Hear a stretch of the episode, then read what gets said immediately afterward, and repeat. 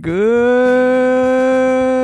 morning, Vietnam. So you're gonna say day. Good day. No, I'm not taking your opening, man. And welcome to Good Morning Vietnam, a new segment. a new segment by Robin Williams.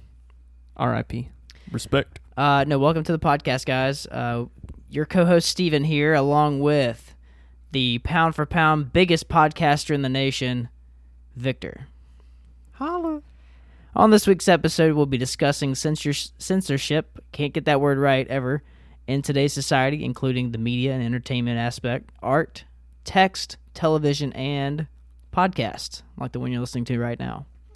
We will be sipping on some wicked weed, milk and cookies, imperial milk stout. They didn't have to say milk twice, but they did it anyways, just to put it in your face. Milk. It's milk time. Later, we will present our recurring segment, Toilet Talk, where we tie this episode about censorship in, swearing, and being a potty mouth. With that, can't read. We will also explore the word shit, both a swear word and its origins, in describing what you can do into a toilet. Boom. So I'm Nailed interested to hear about that. Dick's got all the knowledge. He did a lot of Googling today. Uh, to wrap up the things in this episode, we'll recap our thoughts and ratings on the Wicked Weed Milk and Cookie Imperial Stout. Won't say milk again. And so far, Milk is being censored for the rest of the podcast. I'll tap this glass with you, even though I want to just pour it all over your face. Mmm. Gosh, that's good. Tastes like burnt raisins. Oh, by the way, this beer has golden raisins, cinnamon, and vanilla. Don't see anything about milk or cookies. so, chocolate chips. Sorry, not in here. What do you think so far? If you had to, if you had to give your first impressions, First impressions toasty. Classic milk stout. I personally do enjoy them. But, what's the difference between a milk stout and a regular stout? well, there's oatmeal stout, there's imperial stout, regular stout, milk stout, imperial milk stout. Do they just like top it off with a Russian little bit stout. of milk? I have no idea. Dude, instead of milk, they should put uh creamer. Creamer stout. Instead of cream stout, isn't there a cream stout? Probably. There's definitely a cream ale.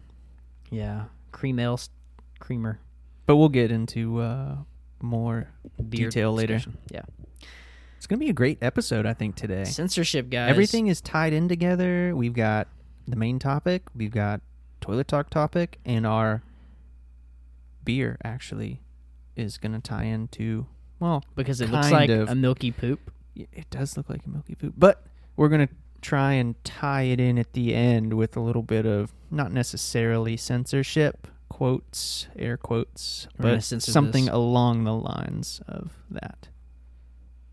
So, go ahead, Steve. Sure. Uh, so, guys, I'm sure if you're familiar with what censorship is. It's basically the uh, suppression or prohibition of any parts of books, films, news, etc. Yeah, and so I guess what we've come to know is that censorship often happens in order to prevent a certain demographic or uh, certain people from seeing certain things. And I, the biggest example for me in censorship is rating systems. So, with movies, with video games, uh, with even music, you have uh, your different rating systems, and then the government has their own, I guess, agencies which do the ratings of those uh, entertainment forms. So with movies, you have your rated R, PG 13, uh, and PG. So I think it's pretty straightforward. I think rated R, you have to be 17 and older, or 18 and older. Maybe it's, it might be 18. And then what's it? What's like NC seventeen?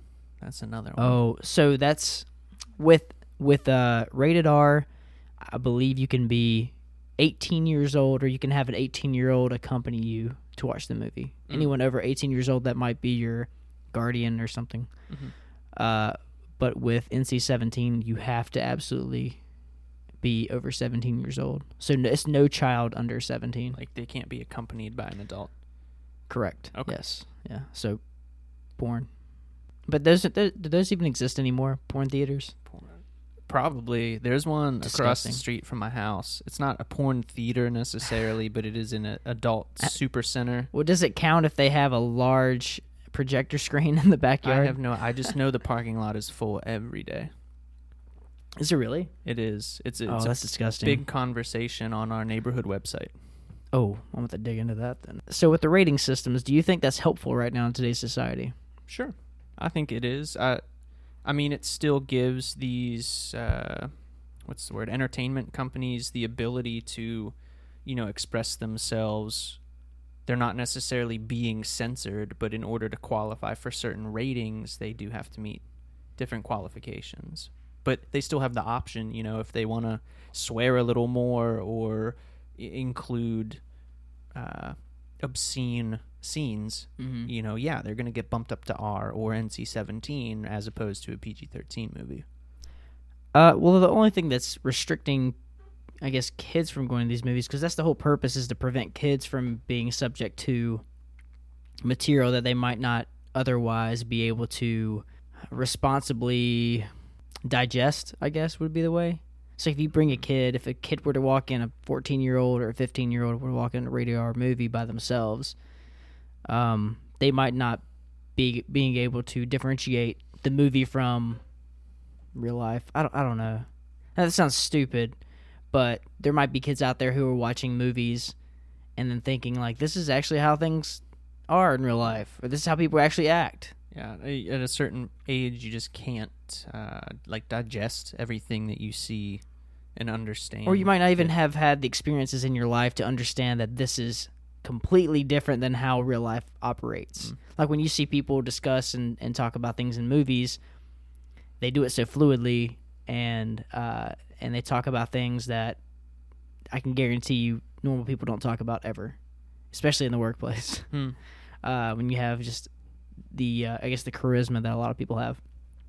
Um, and then they talk about or they show subjects and they show uh, the way that people treat each other, especially in the uh, if there's a rated R comedy movie, how others might treat each other, and so I don't know, a young kid might ro- watch that and get the wrong idea and say, "Well, I'm just doing it to be funny." They did in this movie. Uh, And I mean, even as an adult, there are things that I will see. It's still like extremely painful to me to watch, you know, certain scenes in movies. It's just that are like cringeworthy. Like, how can you even think about a, you know, fourteen year old or or younger? oh, because they would have that. into a rated R movie. Yeah, they would actually have no it's like- idea that this is absurd uh, or if it's silly. I mean, I'm. I mean, I like to consider myself a manly guy, but Steve, a couple weeks ago, at, at the sight of my own blood, I may or may not have passed out, and uh, Steve found me passed out on the floor a couple minutes later. But um, yeah, it's like scenes like that in movies that are extremely violent, and you know, you just can't comprehend as a, a younger individual to to see those things. So, what do you? How do you feel about that? And then going on into the the music industry. So, with with movies, I totally understand it. I mean, you have the cursing.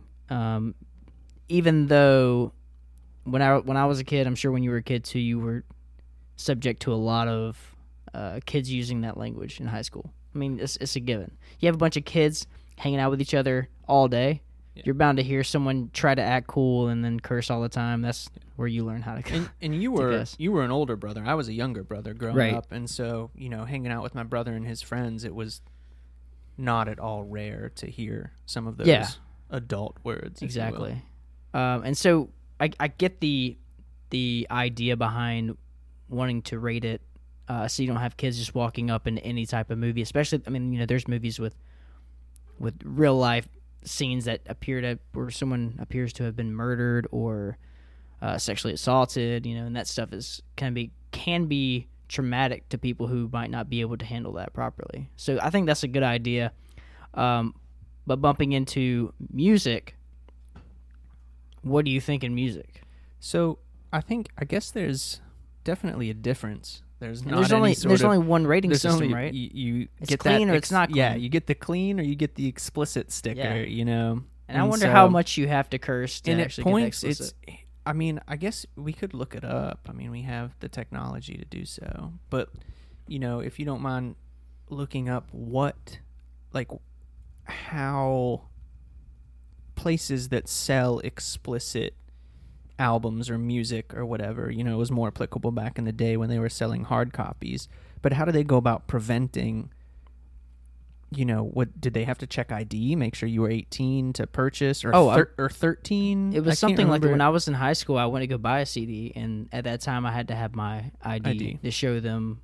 And I, I want to say it was 16 years old and so older. you could buy an explicit I believe so. explicit exhibit album. It's really funny. I wanted. To, I think I wanted to go get Tenacious D, their album when I was in high Mm. school, and I Mm. was a sophomore or something. So- Um, I mean, just a quick touch back into uh, the movie thing. What what's your opinion, like good or bad rating system, or like is it an appropriate use of censorship in you know the modern age that we live in? I think it's fine right now. Uh, I think a lot of movies push for that PG thirteen rating. They do. Uh, I there there's some things there there are nuances to the way that they rate movies. Uh, the PG thirteen movies they allow one F word to be used in the movie, and I think you can't direct it towards someone. It has to be someone saying like "oh," f-" like that, you know, and F word slips out. So it's allowed in the movie, but is it really fair to say, well, they only said it one time, so we're going to give it a PG 13 rating? I mean, you can't have nudity, you can't have any uh, ridiculous Violence. violence or sex scenes in a PG 13 movie. And obviously, in PG movies, you can have a little bit of cursing. I think you can actually even say shit in a PG thir- or a PG movie, but you can't say, you know, yeah, I absolutely cannot say the F word. yeah. but uh, uh, anything else, I, I don't, I don't know. It's um, they clean it up a little bit, but you can still give sexual innuendos and stuff like that. So I, overall, I think it's a good idea. I don't know if I personally don't know if there's a if we should be increasing the censorship with it because uh, the parents are going to let their kids watch whatever they want them to watch anyways or what they want to watch. Uh, I think it's Technology today, I mean, you Oh. have some movies that everybody goes to see in theaters. You know, you got your big hitters, but for the Mhm. most part, the kids have the remotes. And I realize, you know, once they're in the house, you can set parental controls on whatever they're they're watching, uh, whatever device they're watching the movie or TV show on. Um, but you know, that's kind of up to the parents. So the content is still going to get out there, and it's still going to get to to the kids, to the people who aren't supposed to necessarily be watching these things. So um, I think the rating system is good, but only goes so far. Like you, so said, do you agree with the rating system on the on the music or no? yeah. I mean, it's just um, Because like, how far can you go? You you can't do a PG PG thirteen with music. right. It's like this either it's bad or it's not. Yeah, I mean, I've always my parents didn't swear a ton growing up. Uh, everything I learned was either in public school, you know, the dangers of public school, or from my brother, and so um, it wasn't until we we got older and they knew we knew all the words that they started Mhm. swearing as well. But um, But you still don't do it out of respect. yeah, Like around your parents, you wouldn't do that. You right, talk like that. absolutely. It's um, So it boils down to I like I morals. like the idea that there is some sort of threshold that the music industry has. It's and it's not necessarily censorship because they still have the ability to issue an album with the restriction on it that says this is an explicit album. Yeah, I think the idea is that it's censoring from people, or the argument is, is it fair to censor it from younger people? Yeah. It's not censoring, it's just restricting access. Sure. So, yeah, I, I think it's totally fair. Um, it, speaking from a right or wrong or from like a moral standpoint, it's kind of that thing where, yeah, you know, it would be good if we don't have three year olds running around saying, dropping F bombs because yeah. they, they heard the Wiggles song, Cold Spaghetti, but they just The sw- swore the whole, the explicit version. Explicit version. Yeah, which is really good, by the way. Definitely recommend have to get that after this is hitting over. up the Wiggles. Amazing. Fruit salad. You know what I'm Uh, saying? Yummy, yummy. Oh, it's so yummy. Yeah, and they're not talking about fruit in the explicit version. about they're talking tossing that talking salad. about something else. Actually, I don't know. oh yeah, Uh, so video games, another big one, another form of entertainment, something I love. I know you love a lot of the first-person shooters. blah blah blah. You like Dishonored. You like uh, Huge fan. uh, Dishonored, Bioshock. Bioshock. I mean, they're all they're pretty pretty gritty. I guess they're not Yeah. too bad. They're a little bit bloody, but they're not like you're pulling people's heads off. They're not Yeah. Gears of War where you're literally blasting people's heads off. Right. But do you think do you think the rating system with that is is uh, successful, or do you think it's? I it's- think so. This one's a tough one because I feel like when we were younger, it wasn't such a big deal. Like a lot of the games that were made and produced when we were younger, um, uh, part of it was because the graphics were so bad. Even if they were displaying violence, Mhm. it wasn't to the point where they slapped the M rating on. It. I think it was they, all the games were so arcadey. Yeah, I mean, I, I I draw back to even when um, football games or you know they were so simple. It was just football. Like you Yeah. would just pass it, and then now there's a story mode, and the story mode they curse and you know they get upset. absolutely. Uh, so everything as it everything is really lifelike in these video games. The rating seems to kind of like start creeping up a little Yeah. bit, uh, and then I guess now you have a lot of a lot of games similar to we've had shooters for a long time. I mean, I would say for I mean, Con- fifteen yeah. years or more Contra was like one of the original. oh yeah, that's right. but- Well, I'm thinking of kind of like your realistic first person shooters, Yeah, like Call of, Call of Duty. We have so many, and I mean they are pretty realistic. You know, I, I like the fact they have the rating system. I think the issue is the parents. It, it really all all this boils down to what the parents allow, and when the kids play Call of Duty because that's one of the most popular first person shooter games. You know, one kid gets it at school, or ten kids get it get it at school, and then you know you're not the cool kid because you can't get it. Your parents won't let you play Call of Duty. Uh, I think parents just give in. They're like, oh, I guess I'm gonna get you that game. Yeah. Uh, so is it truly their fault? No, I guess technically it is Yeah.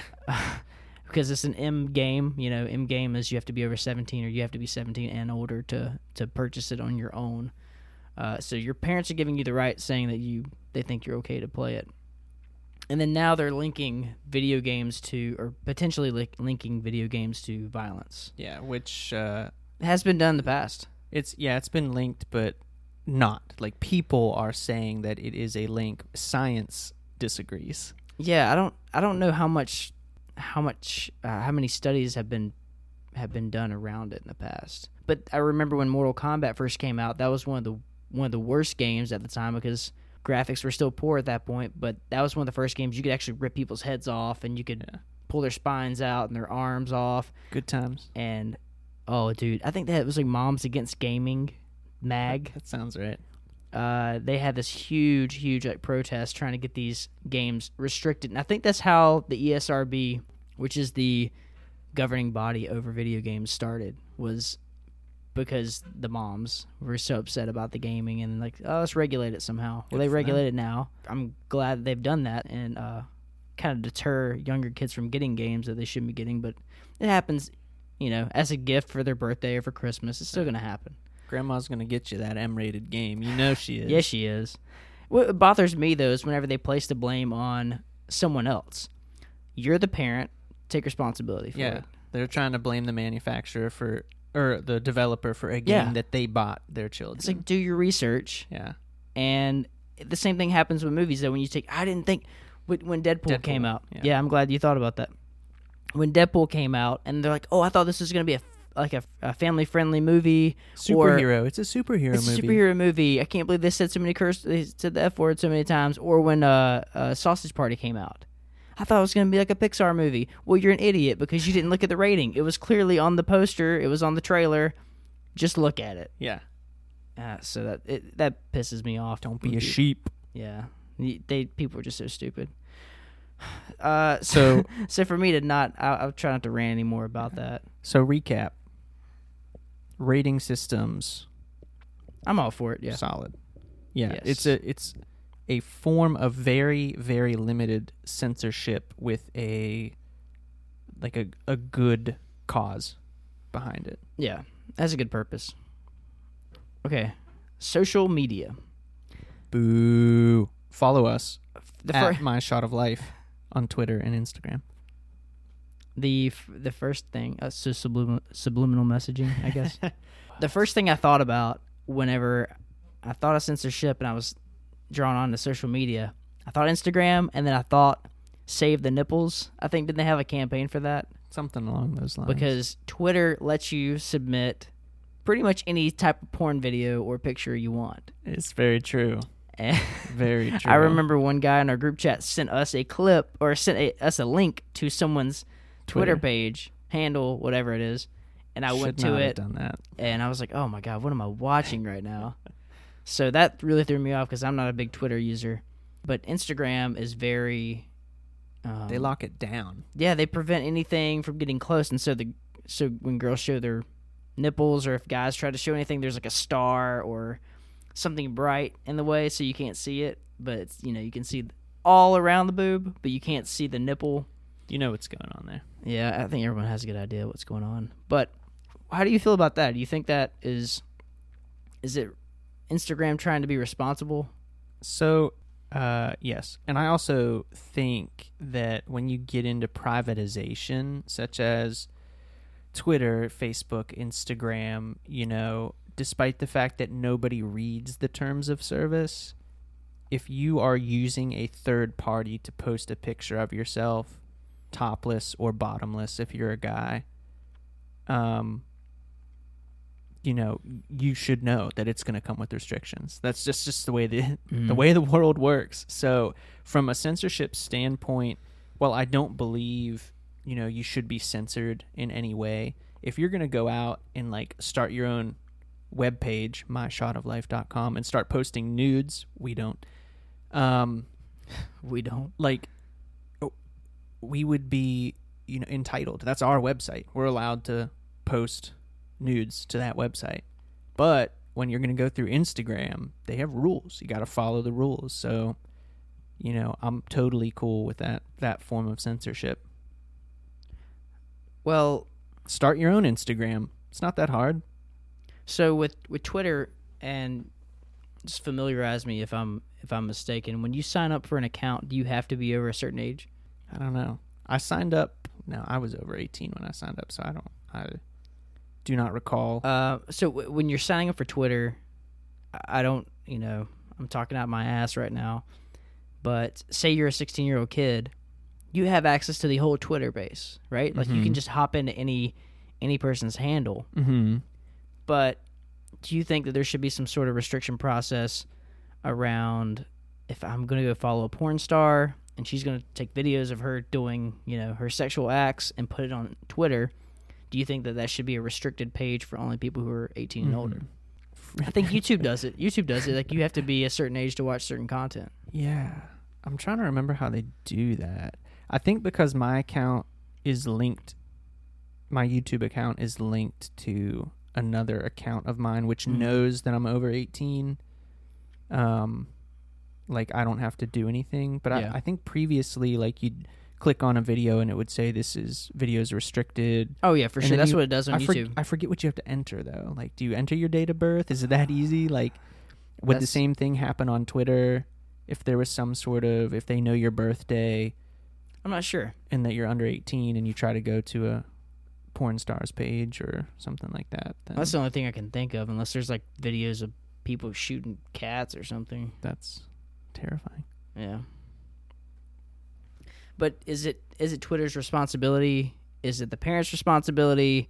Is it uh I would I would say your own personal responsibility, but if you're a kid then you don't know any better. Yeah. You might not know any better. I'm a big blame the parents kind of guy. So that's how I Parents are really bad nowadays. yeah, like uh, they're so, So bad. blasé about everything and then when when shit hits the fan, that's when they come into action like Uh, yeah, but they always come after they it they tend to you always hear about the stories where the parents come after someone else Yeah. and The they company never take or- personal responsibility. Yep.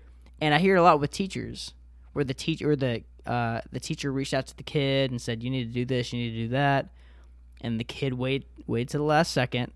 The grade was going to be bad. They're freaking out talking to the teacher and the teacher says well i gave you all these opportunities then the parents come in during the parent te- teacher conference and they get all up in the teacher's face. Yeah, blame the teacher. Uh, and again, I, I, this is anecdotal, and I don't think it happens nearly as much as like not a high percentage of people, but nonetheless, the fact that you're an adult and you have a kid, you know, take more responsibility. Yeah. Instead of blame someone else, I would say first self-evaluate, but I digress. We're Yeah. I'm getting off the point. So I guess to kind of bring it back, so we're going to talk about one, we're going to talk about books next, and two, I'm currently reading a book that kind of touches a little bit on, and by reading I mean I downloaded an audio file, so from a site that isn't a sponsor, so I'm not going to plug them. Um, Screw you. yeah. Yeah, currently listening to this book and they talk about that idea of censorship and how you know, to a point obviously it's very good um and from a parent's perspective, obviously there are things you don't want your kids to grow up around and so you're going to use your own personal form of censorship to kind of block things from their life. But it talks about how you know, there's pros and cons to that that approach of censoring your children's lives. You know, it you can't shelter them their entire life and then say, "All right, you're 18, get out there," and then they're seeing all these things for the first time I think a good example. experiencing all these things, and it's like A good ex- traumatizing. a good example of that is the Black Mirror episode that we covered. Mm, Uh, the one with the implant- injectable, yeah, uh, Archangel. that's the one. where if you didn't listen to the episode, uh, Archangel was where a it was almost like a, a blinding device that was put in the kid's head when she was a when the woman was like a, a young child. The mom got this installed that she could censor out violent things Or or violent Inappropriate words. Yeah, anything that was inappropriate so that she couldn't see it and then she had it in her like built in her system in her head all the way up through she was until she was 16 or so. So yeah, I'm totally against not being able to witness things and and learn for yourself because everyone has to has to go through that. Um I don't know, man. I uh with books for me I I I feel like the censorship of books isn't necessarily about the textual content as far as like hey you can't swear you know like that kind of stuff there there's no like age restrictions there's no you know there's I mean there's like your magazines Yeah. that are inappropriate. and then there's adult books and romance books and then books that are just general gen, generally inappropriate for Mhm. certain um, people but the censorship of books i think is the sense of i guess restricting knowledge so like uh, um, the book burnings is what i'm referring to Oh, okay, like, yeah. So you're are we thinking are you talking about Fahrenheit? there's yeah fahrenheit 451 or just in real life i mean like there have been instances in history where Where you burn all the history books and then no one no one knows what happened in the past, so you Yeah. create the past. Right, you create Well, that's the an past, example. or you, you know, Or you you don't want this knowledge or idea to spread any further, so yeah, you, so you destroy it. yeah, Yeah. So like if they're say your country had like the Bible and they just burned all the Bibles and and that was it. and about then religion they started their own religion. yeah, and then that's how Mormons were born. Possibly. I was trying to say Scientology, but I I couldn't think of it off the top of my head. That's now they have their own channel. yeah, new Uh, TV channel. No, so what for books? Books for me, you have some very very interesting uh, literature out there. I mean, you have thousands of years of lit- uh, thousands. You have thousands. How many years of literature? A lot, A thousand years of literature. probably more. I mean, Yeah, there was the printing press. Depending on how long, I mean, I'm pretty sure T Jesus. T Rexes is they used to write. They used to be very good authors. absolutely They would write with actual trees, nice, And they would That was their sharpen it with- pencil. a dead tortoise. shell. Because the tortoise shells were really big back then. Yep. No, so with all the literature that's that we've had over the last, I would say the last hundred, couple hundred years, maybe three hundred years, a lot of brilliant minds um, have have delved into philosophy and um, theoreticals and and even projections of what the future could hold. And I don't know if I want to say there should be a rating process for books. That seems extreme, but there are ideas that are discussed in books that can be very difficult for younger people to grasp. And granted, these kids are likely not going to read the books because once you read a book or once you start reading a book that you can tell is way past your grade level, Yeah. then you tend to kind of doze off or not really pay attention. Uh, It's also uh, some people like learn to read better. They are given books or find books that are too advanced for their reading level, Mhm. and then they have to end up looking up, you know, fifty percent of the yeah, words. well, that's good. That's how you learn. Yeah. yeah, but for me, it's, good. it's critical thinking. If you can't critically analyze what the what the meaning of the book is trying to get, then you you're taking it for at face value, and that is not necessarily why books are made. They're usually made as an anecdote. Sometimes, uh, sometimes they're parable. yeah they're parables, right? They're they're lessons to be learned in the form of a story. Mm-hmm. So someone who's reading is like, "Oh, that guy had a shitty life according to this book." That that's it. that one guy in the book that's made up. I mean, they might not link the two of, you know, don't do this in your life because it could lead to chaos or it Yeah. could lead to uh, wrongdoings. So So, what do you think? I mean, do you think that a rating process is something that would be beneficial, or is it something that we need to do a better job as as uh, uh, education system and teaching kids I feel like focusing on literature? yeah, that's fine. The education part is fine. I mean, they're divided up enough, um, like into categories already. You know, these are children's books. These are not children's books. These are fiction, nonfiction. You know, history. You know, they have different Mhm. categories. So, But I is there anything that is there any books that you can think of that would be dangerous for a kid to read? Like if they picked the book up and read it, they would they would definitely get the wrong idea. I mean, I don't know. I I was gonna argue a little bit about you know we all have these required texts in high school and some in middle school as well that we have to read, and I mean I don't Great Gatsby. Yeah, I don't know of any specifically, at least in my upbringing, that had anyone, you know, up in arms. But I'm sure somewhere, s- someone, some parent is complaining about a book that their child is required to read because the message isn't what they want their son or daughter to hear or read like, or like comprehend. Lolita, you mentioned. in a- Yeah, that was definitely not required reading. Um, well, yeah. Uh, I'm just saying that if they were to come across that book, it might it yeah, might be weird. They might get the wrong idea, I guess. right. Or The Catcher in the Rye. Yeah, I don't. Having read The Catcher in the Rye because it was on a list of controversial books and I wanted to read some controversial books. Having read it, did not see why it was controversial. Nothing. I, th- I think they're fine the way they are.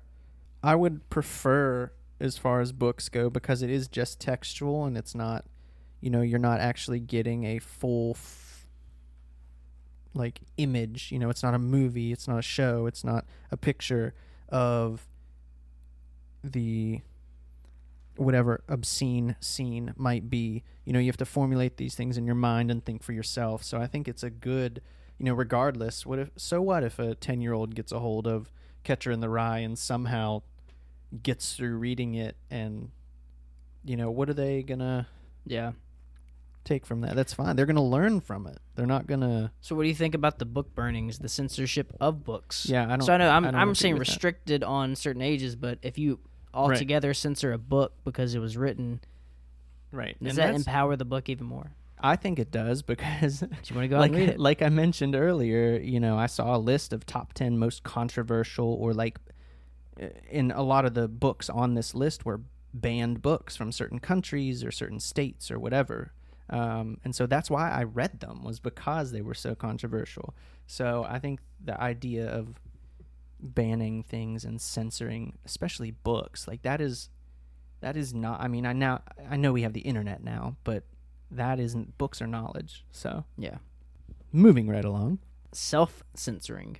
impossible. Well, Well, we have to in a sense. yeah, it depends on how you It's is it self censoring, self censoring, or is it self regulation?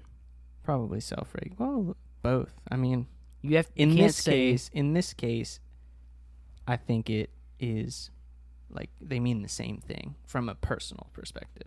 The idea is that you can't be who you want to be, Not all the time. and, And that's, it- that and is it- unfortunate. And it totally depends how you want to be perceived too.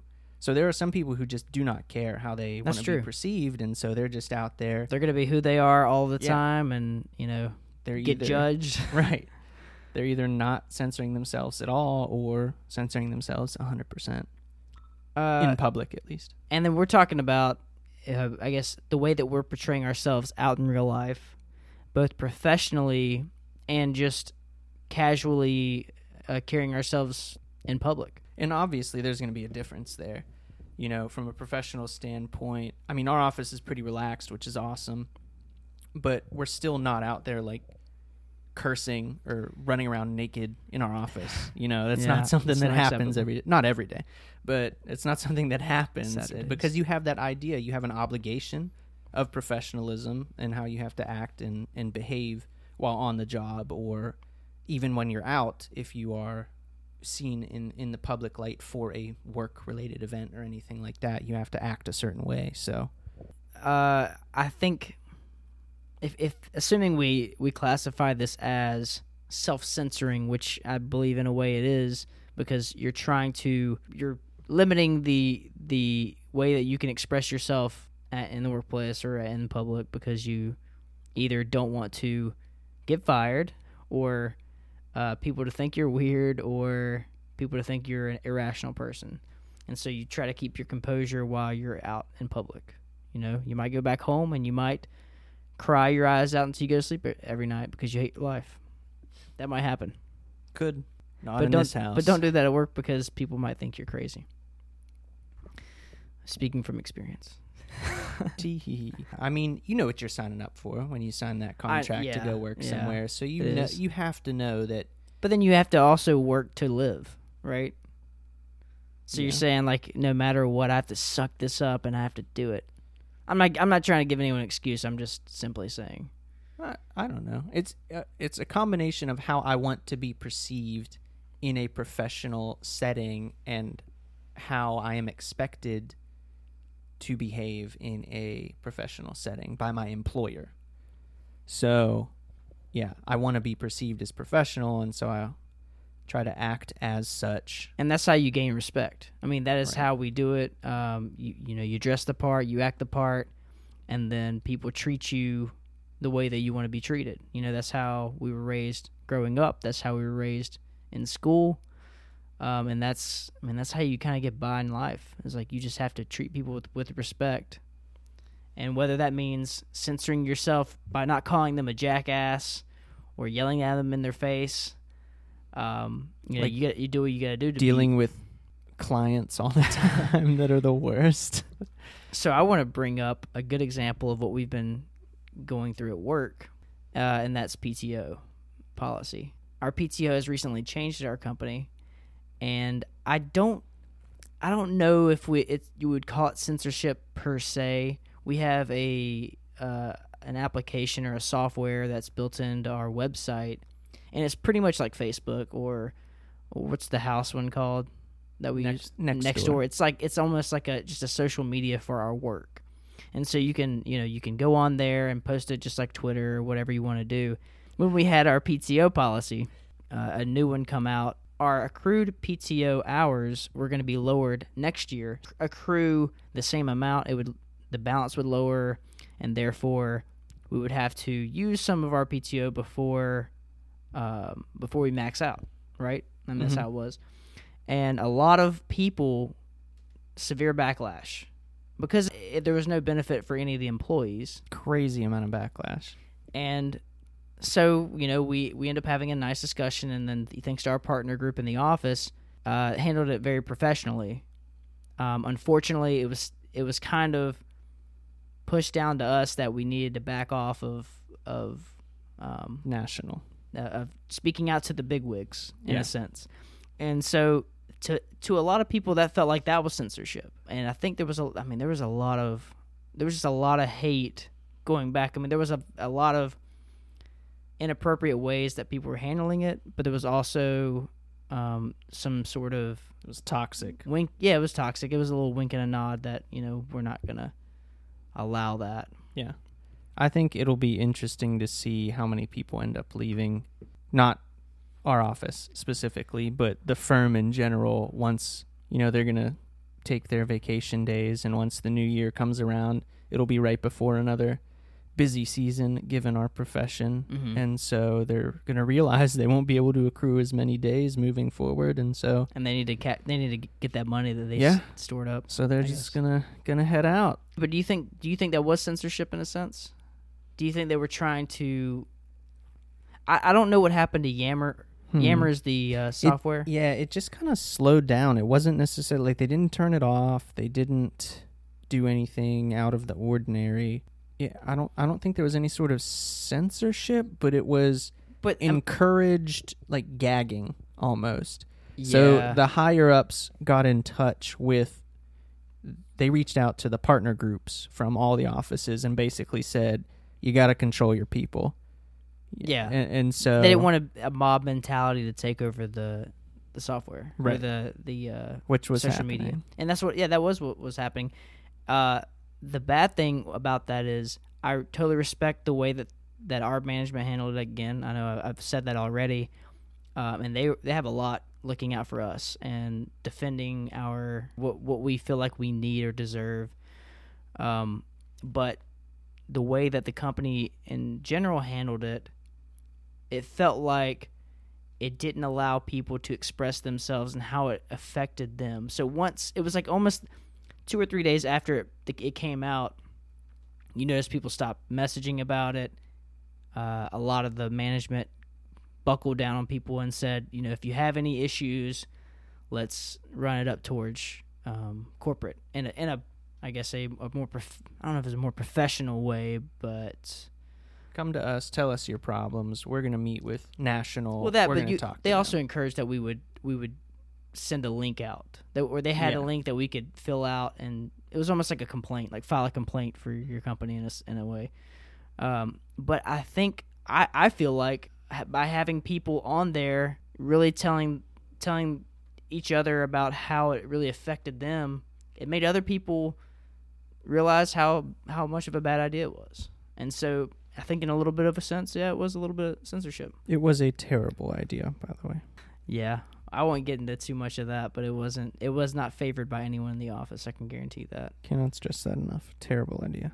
In real life instances, Vic, where have you felt like you had to censor yourself Never. in front of a client?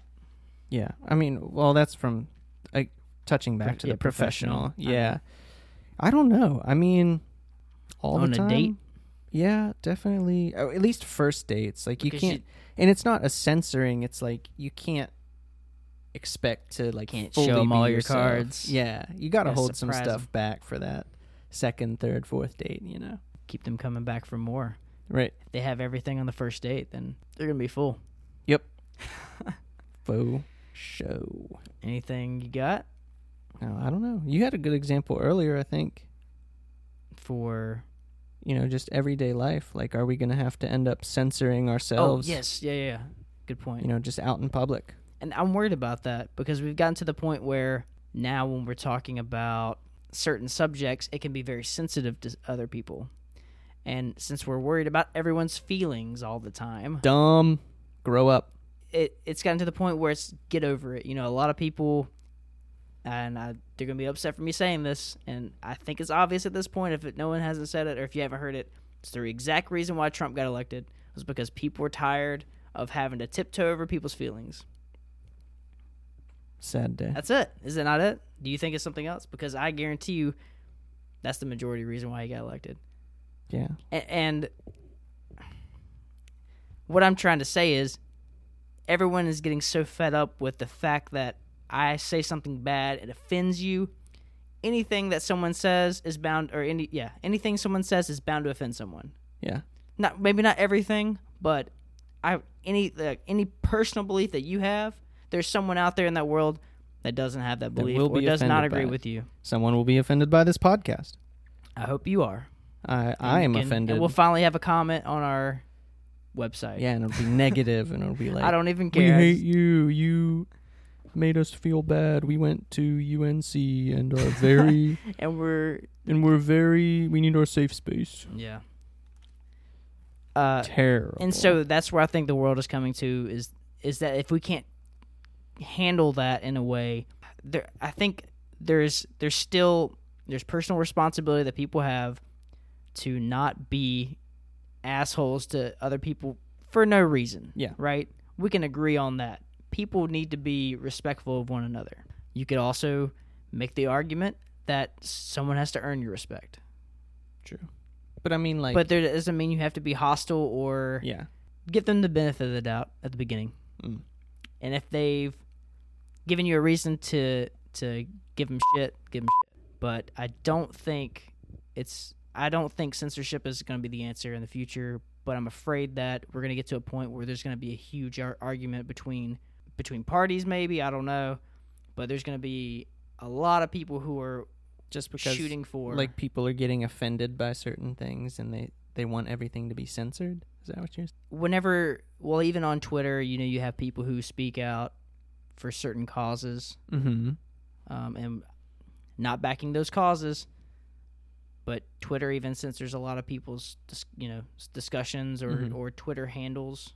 Has known to shadow ban people.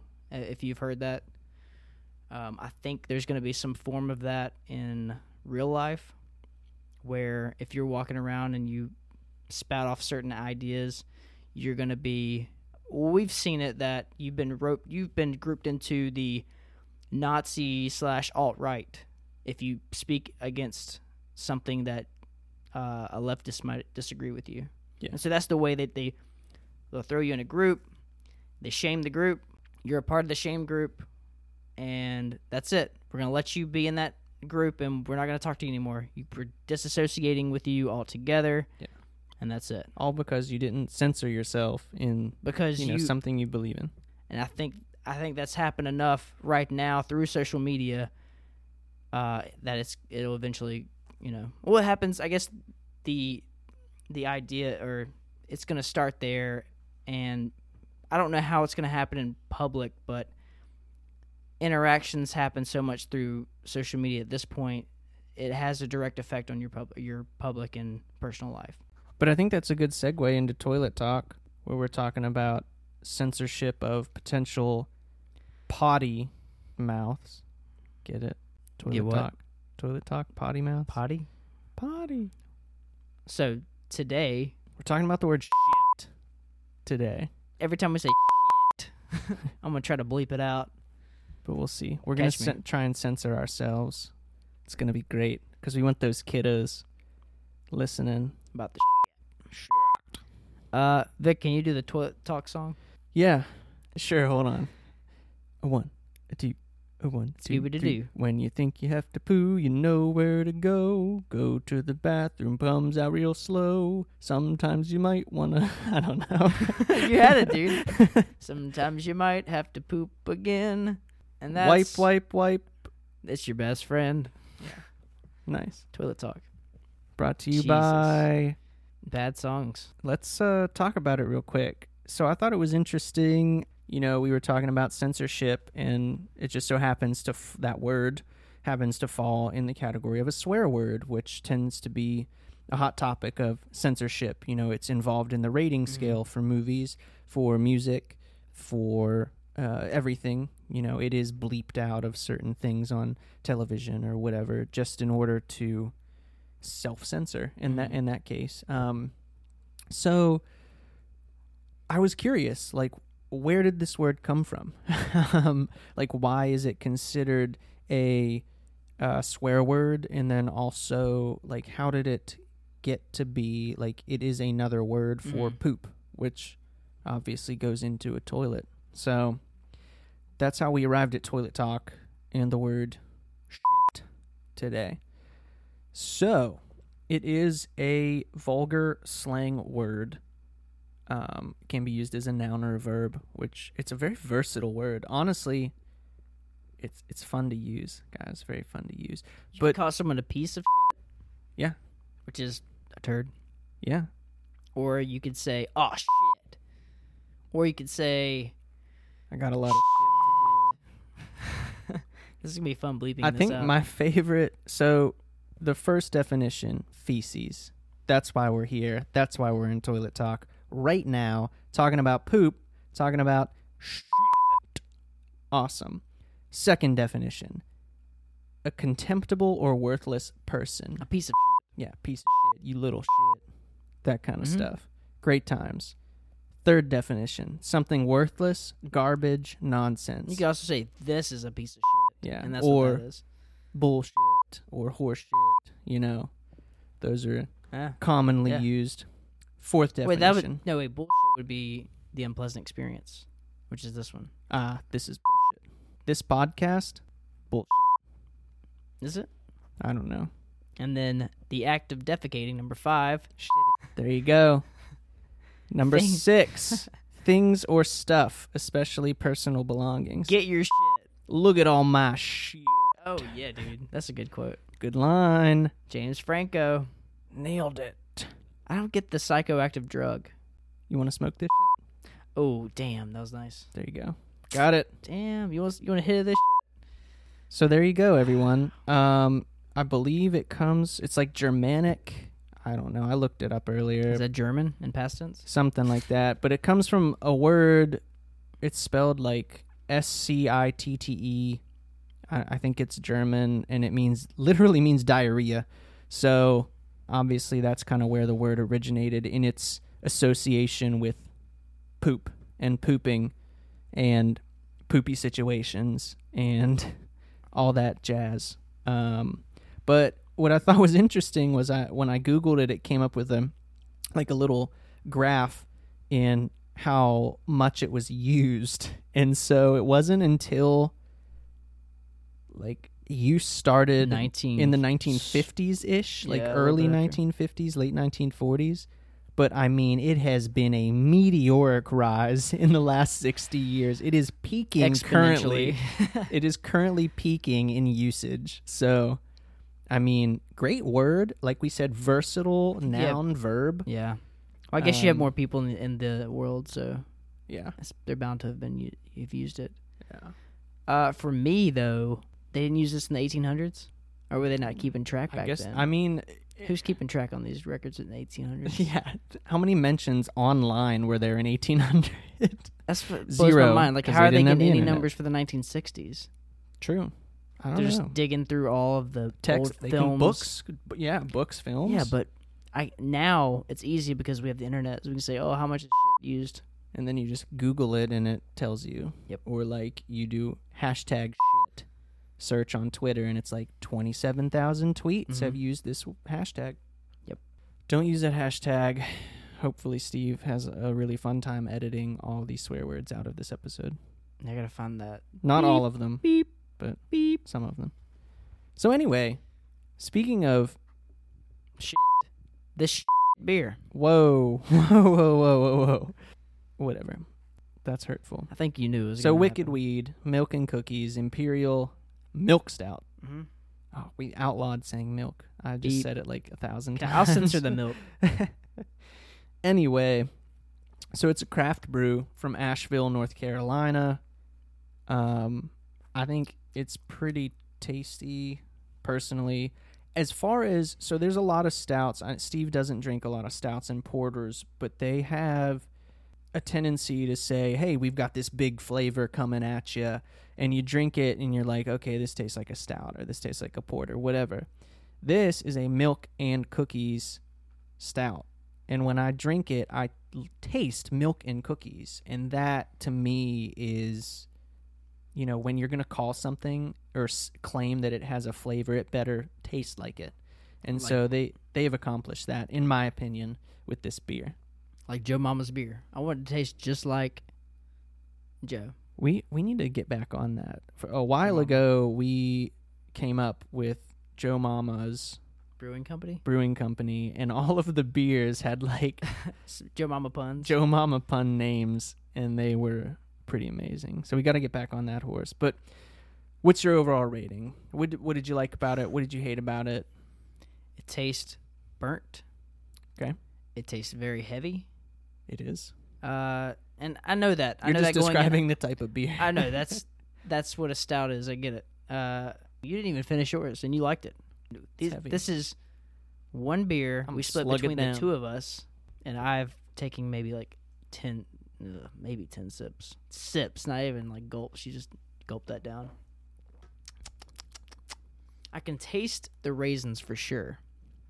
I don't taste the I don't taste the cookies Taste and milk and I don't. I I if I had to give this a rating, and you guys are gonna hate it because it's if you like stouts, then maybe you do like this beer. But I'm giving it.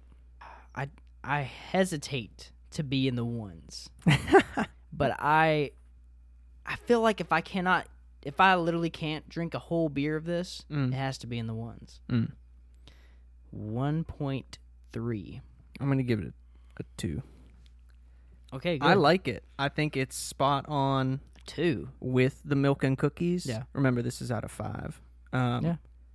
You know, they nailed the flavor. I'm not a huge stout person either. Is I appreciate it as a beer, and I appreciate it that they actually came through. At least for my taste buds, they came through with the claim of a milk and cookie stout. Tastes like milk and cookies.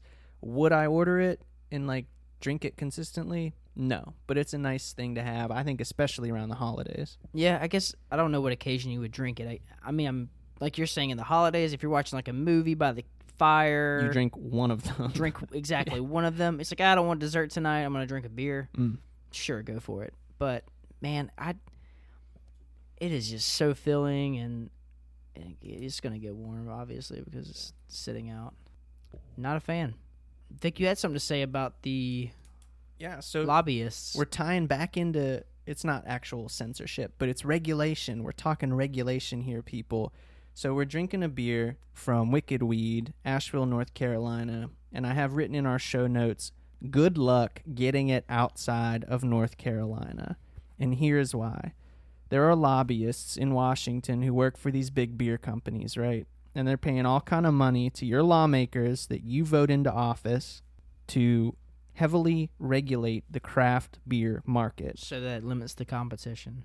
so that it limits the competition. It restricts the amount of delicious craft beer that can be distributed around the country. And if you know anything about North Carolina, we have some of the best craft beer. Colorado, say. Colorado and North Carolina are probably the two biggest. California is definitely getting up there as well. Yeah. But um, so I am encouraging you to call and to write your lawmakers, telling them to stop accepting money from lobbyists, from these big beer companies, and stop restricting national distribution of craft beer. Even though Steven hates this one, we're lucky enough that we live in North Carolina and can get this pretty much anywhere. And we can just drive over to Asheville and get it whenever we want. That's true. But for those of you outside of You might not be able to try this beer unless you're in Asheville. yeah, if you love North milk Carolina. stouts, especially milk and cookies ones that actually taste like milk and cookies, How are you going to get it? how are you going to get it? So that's that. That's sad. It's a really sad world out there and what I want to shout out to Red The color? Oh. I couldn't think of the company. Red Oak, Red Oak Brew, Red Oak Brewing, which I'm imagine that's how you learned about this, the lobbying thing. no. But Oh, I so you know, about that. But- yeah, I've well, known they that. have I know an- they have big signs on the Yeah, so Red Oak, which is off of Highway 40, going westbound, eastbound, whichever way you're going. right. Uh, no, but next to their brewery, brewery, they have a, a large sign that's been promoting this for the past few years. So, um, go out there and, um, like Vic said, write your lawmakers, let them know. Beer's delicious, and we we have we should have the right to give it to anybody, True that. unless they're a kid. Right, right. You know Except what I that. mean? So thanks again, guys, for listening to the podcast. Uh, remember to subscribe to us on iTunes so you can stay up to date with all of our content, which includes the Raleigh Rambler, comes out every Sunday, in addition to our usual podcasts every Wednesday. If you feel so inclined, please rate and leave us a review as it helps to drive our exposure. Don't forget to check out our website, myshotoflife.com, and give us a follow on social media at myshotoflife on both Twitter and the Instagram. In addition to iTunes, please check out our SoundCloud and our Stitcher, where we will be posting our episodes each week. Feel free to reach out to us through our various outlets with comments and suggestions on future episode topics, as well as different drinks that we can try. Quick shout out to the Drunken Rambler, who has provided us with another post on our website. Visit the Drunken Rambler tab at myshotoflife.com, where this week's edition is Betty Ford, a great woman Who was in the Golden Girls? who was not in the Golden know, Girls, who was a great woman who helped to establish uh, a center for addiction and substance abuse. So go ahead, read about her a little bit and how we are encouraging responsible drinking habits at the site and on the podcast. So yes, as Vic said, uh, drink responsibly. We appreciate you guys for listening, and always remember, guys, drinks are better with friends.